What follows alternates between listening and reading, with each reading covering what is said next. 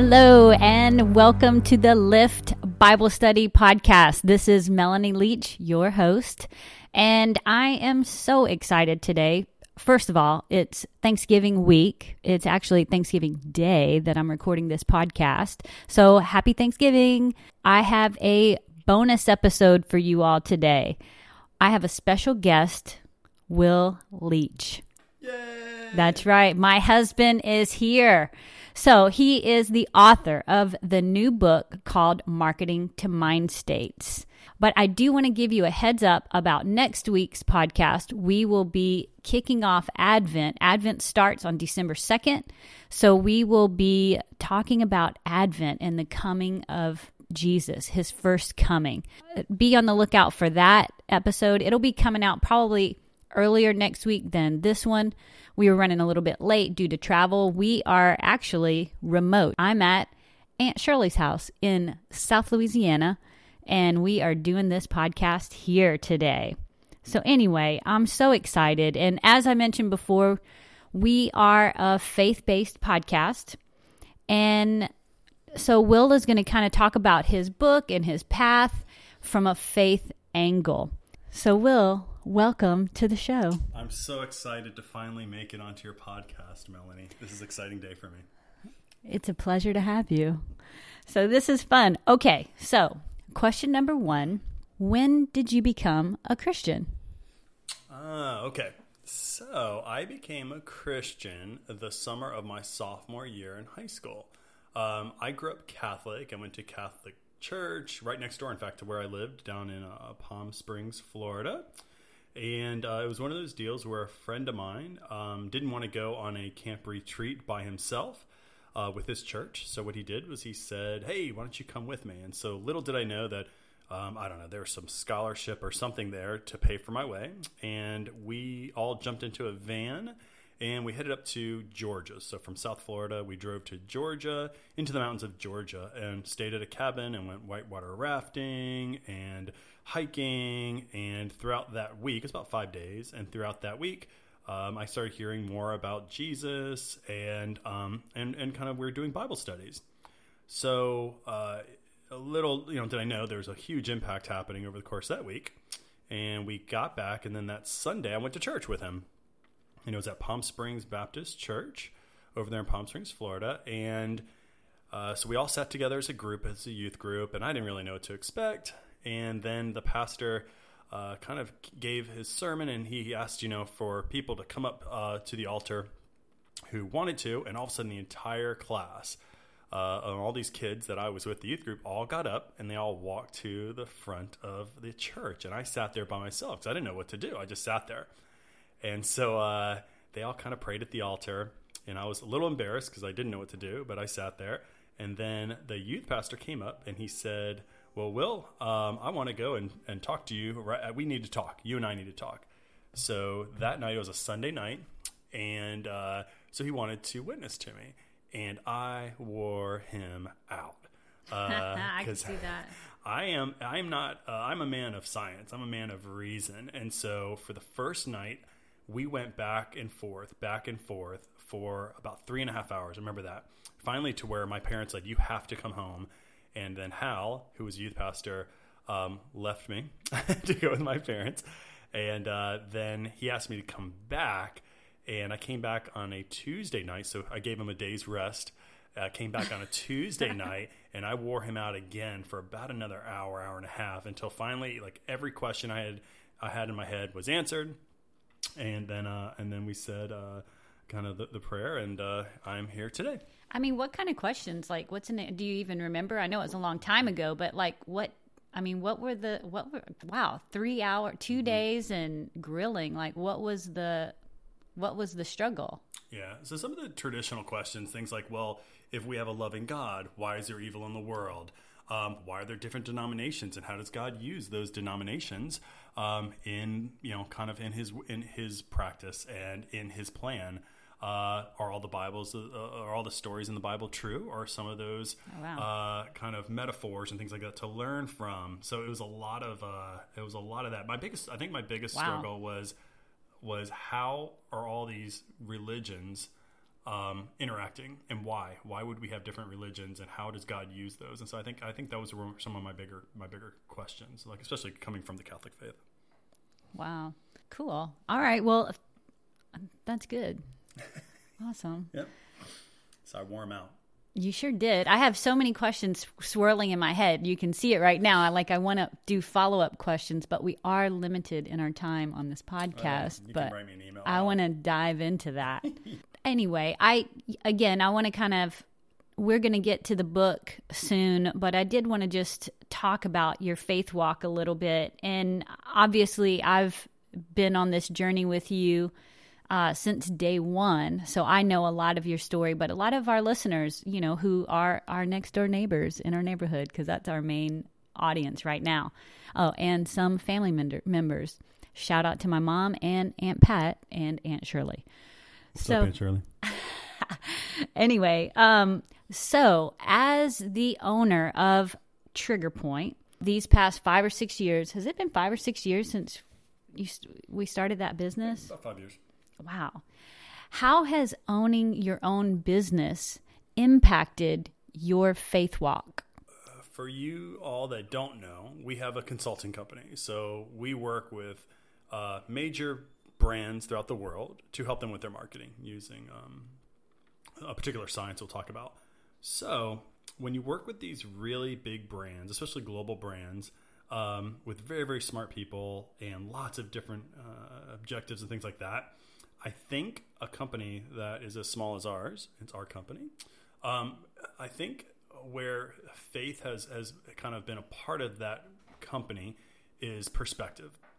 Here's what the perspective you, you gain by you know building a company with your faith kind of directing your decisions. And and so the first thing I think about perspective is um, I am the world's a lot bigger than maybe what I would have thought, um, you know, if I wasn't a Christian. And you realize that your successes and the things that you're able to do, with perspective, you realize that they're not really things that you do at all. They serve a bigger purpose. So, for example, I may look at a particular uh, project and we're successful in that project. And yeah, the client's happy and certainly we got paid.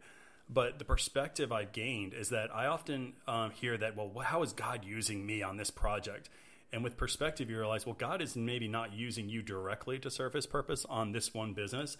He is, he's using this business to serve a bigger purpose, which in many cases is you. Like I, I often tell Melly that the reason why we are successful in many ways, I believe, is, is because God wants to push her ministry.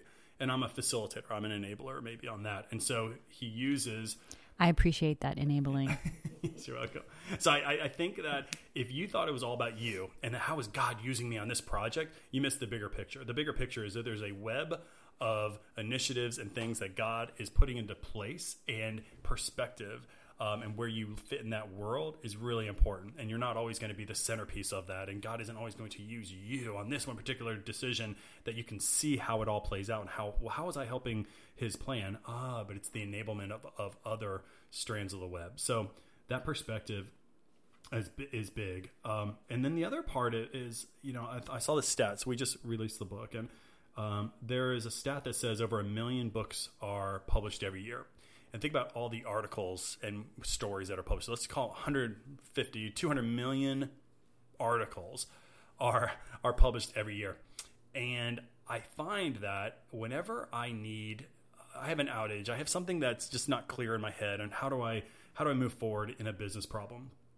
Or um, where do I want to take the business or whatever, I find that uh, through perspective, God provides the right book the right conversation in the exact moment I needed it. The a book that just pops up on Amazon or something that Melanie tells me about, um, or a phone call. And I think about, you know, I'm a man of science. I, I, I'm a man of stats. And I realize the probability of these things happening in the sequence that they happen are astronomical. And there must be a plan, a bigger plan to those things. And so I think without the Christian faith and perspective, I would think those things are random, but as a man of science, you, it can't be random. The stats are too improbable for that mm-hmm. to be mm-hmm. random. Yeah. So I think it's it pr- provides perspective on all that I do. That it's much bigger than what I can do, and much bigger than even what our family can do. There's, we're part of a bigger master plan, and it's all being orchestrated from above.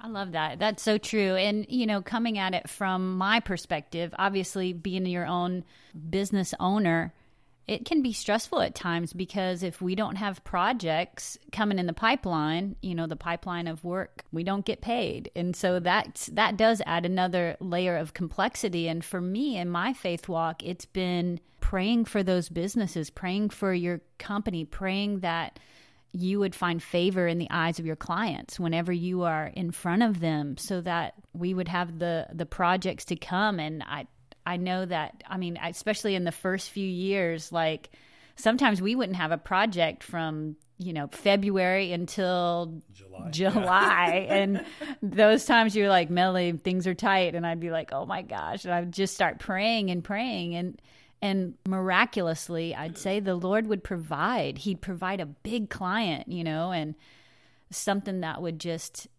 come just in time so i love when the lord does that and i i strongly believe he does that i strongly believe that he has given you this gift to to run this business and and he has provided so i love that so anyway okay let's talk about marketing to mind states Tell us about your book, just the elevator pitch of it. All right. The elevator pitch is I wrote a book that helps people understand uh, four non conscious factors that influence every one of our decisions, whether it is what car you're going to buy, what you're going to have when you go to a restaurant, or even how to um, help you navigate uh, your kids and, and doing homework. So I study a bunch of sciences and then I put those into a book to help in this case, marketers. So it's called Mind State Marketing or Marketing to Mind States. Uh, but the sciences are apply, applicable to lots of different things, um, including parenting and uh, managing people, etc. That's awesome. So, okay, parenting. So that's again, my audience is primarily, I mean, aside from Aunt Shirley, Mom, Aunt Pat, and other relatives, but our audience primarily are our neighbors who have kids uh, who are Nicholas's age, you know, nine years, middle school.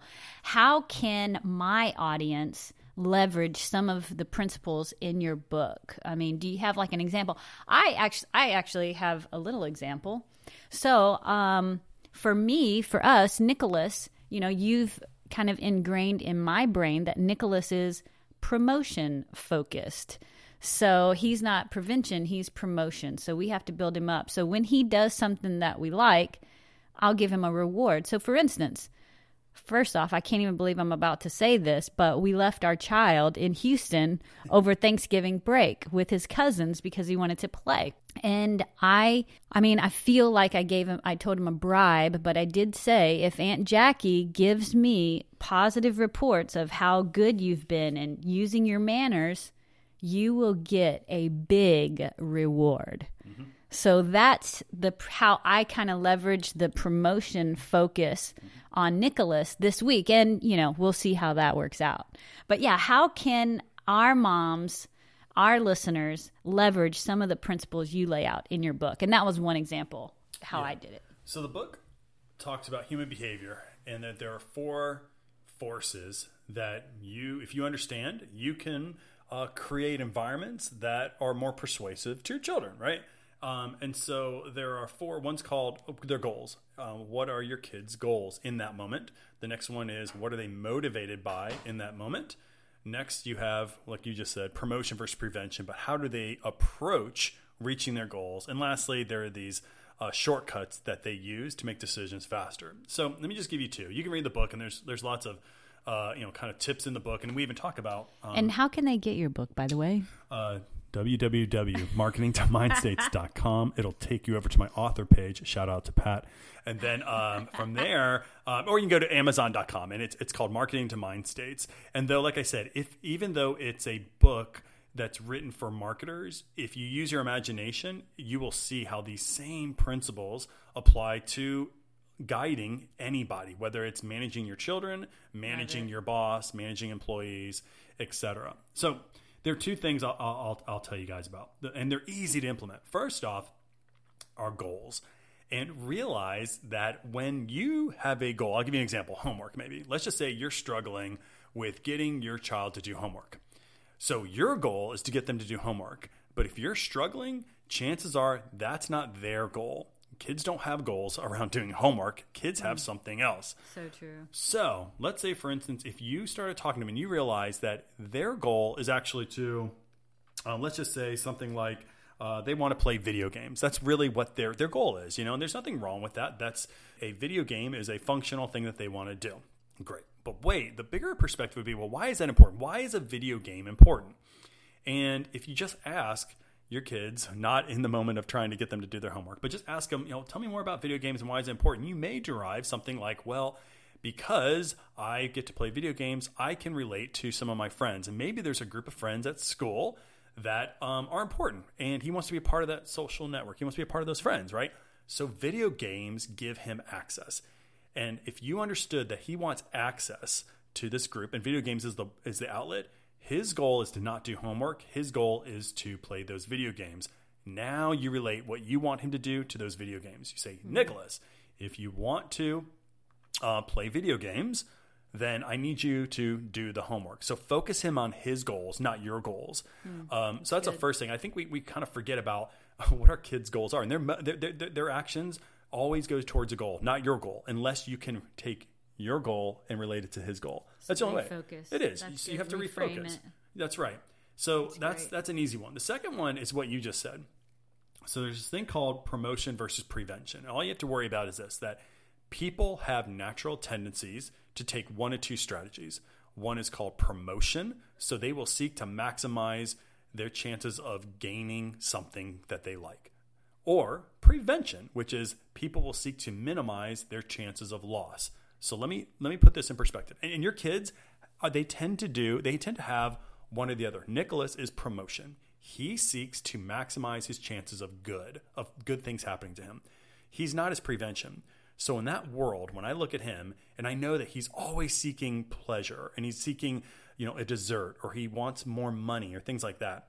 In this case, you know, we think, well, I don't want to bribe my kids. I am telling you that from a behavioral psychology perspective, bribes are a very useful. We don't like to use the word bribes, but you know what? Allowances work because if I can show him that how, if he hmm. does good, if he does what I want him, my goal is get him to use home homework. He is more likely to be able to play games if he does that homework. That's about him maximizing his chances of playing games. So bribes work. Now, what doesn't work is if you say, Nicholas, you're on, not as well. I mean, it does, Yeah. but restrictions and things like that. For him, restrictions, though they are meaningful, they're just not as powerful. He seeks to maximize pleasure and, and fun, and he wants to play. It's not about you trying to restrict him. So if you think about it this way, think about it as an allowance. If you could figure out whether your kid is naturally promotion oriented, meaning he's seeking to maximize his chances of having fun, or if he's more prevention focused, meaning he's trying to minimize his chances of not having fun, then what you can do with the allowance, is you say, listen, Nick, if you do your chores, right? You have chores. We're all trying to struggle with chores. If you do your chores, you will get twenty dollars. That's promotion, and that's imp- that's important to him because he knows at the end of the week he'll get twenty dollars.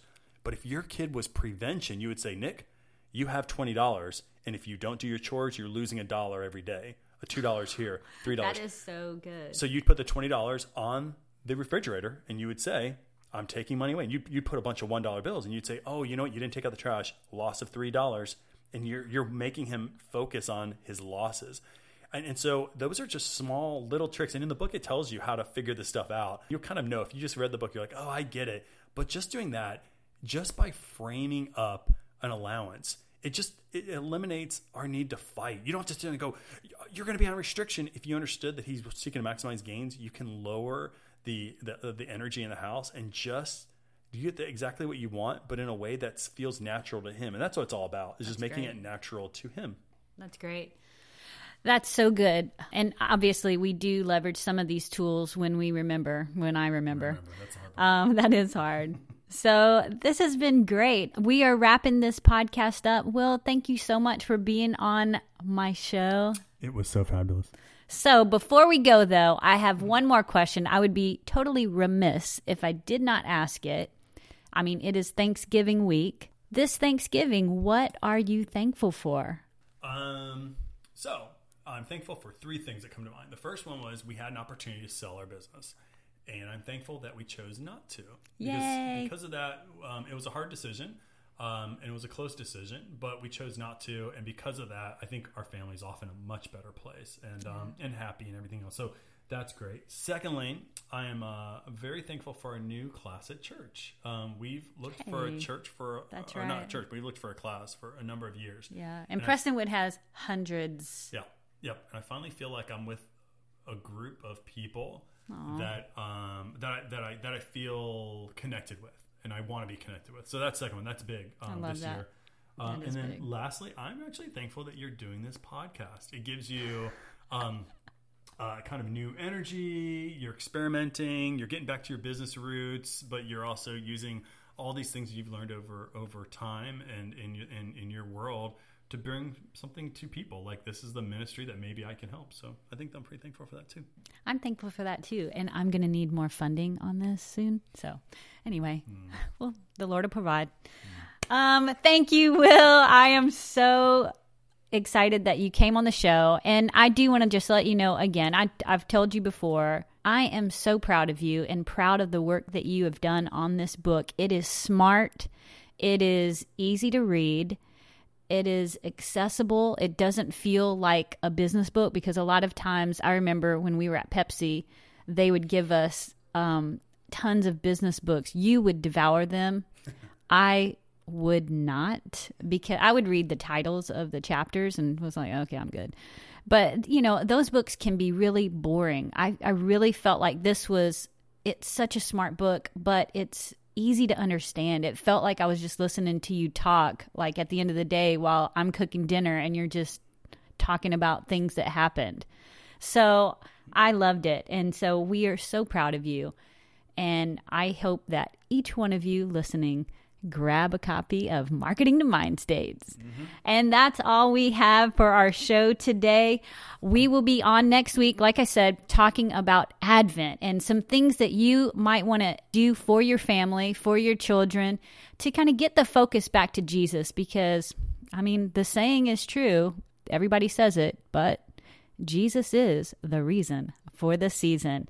But I'm so thankful for all of you. Thank you for listening, and we'll see you next week.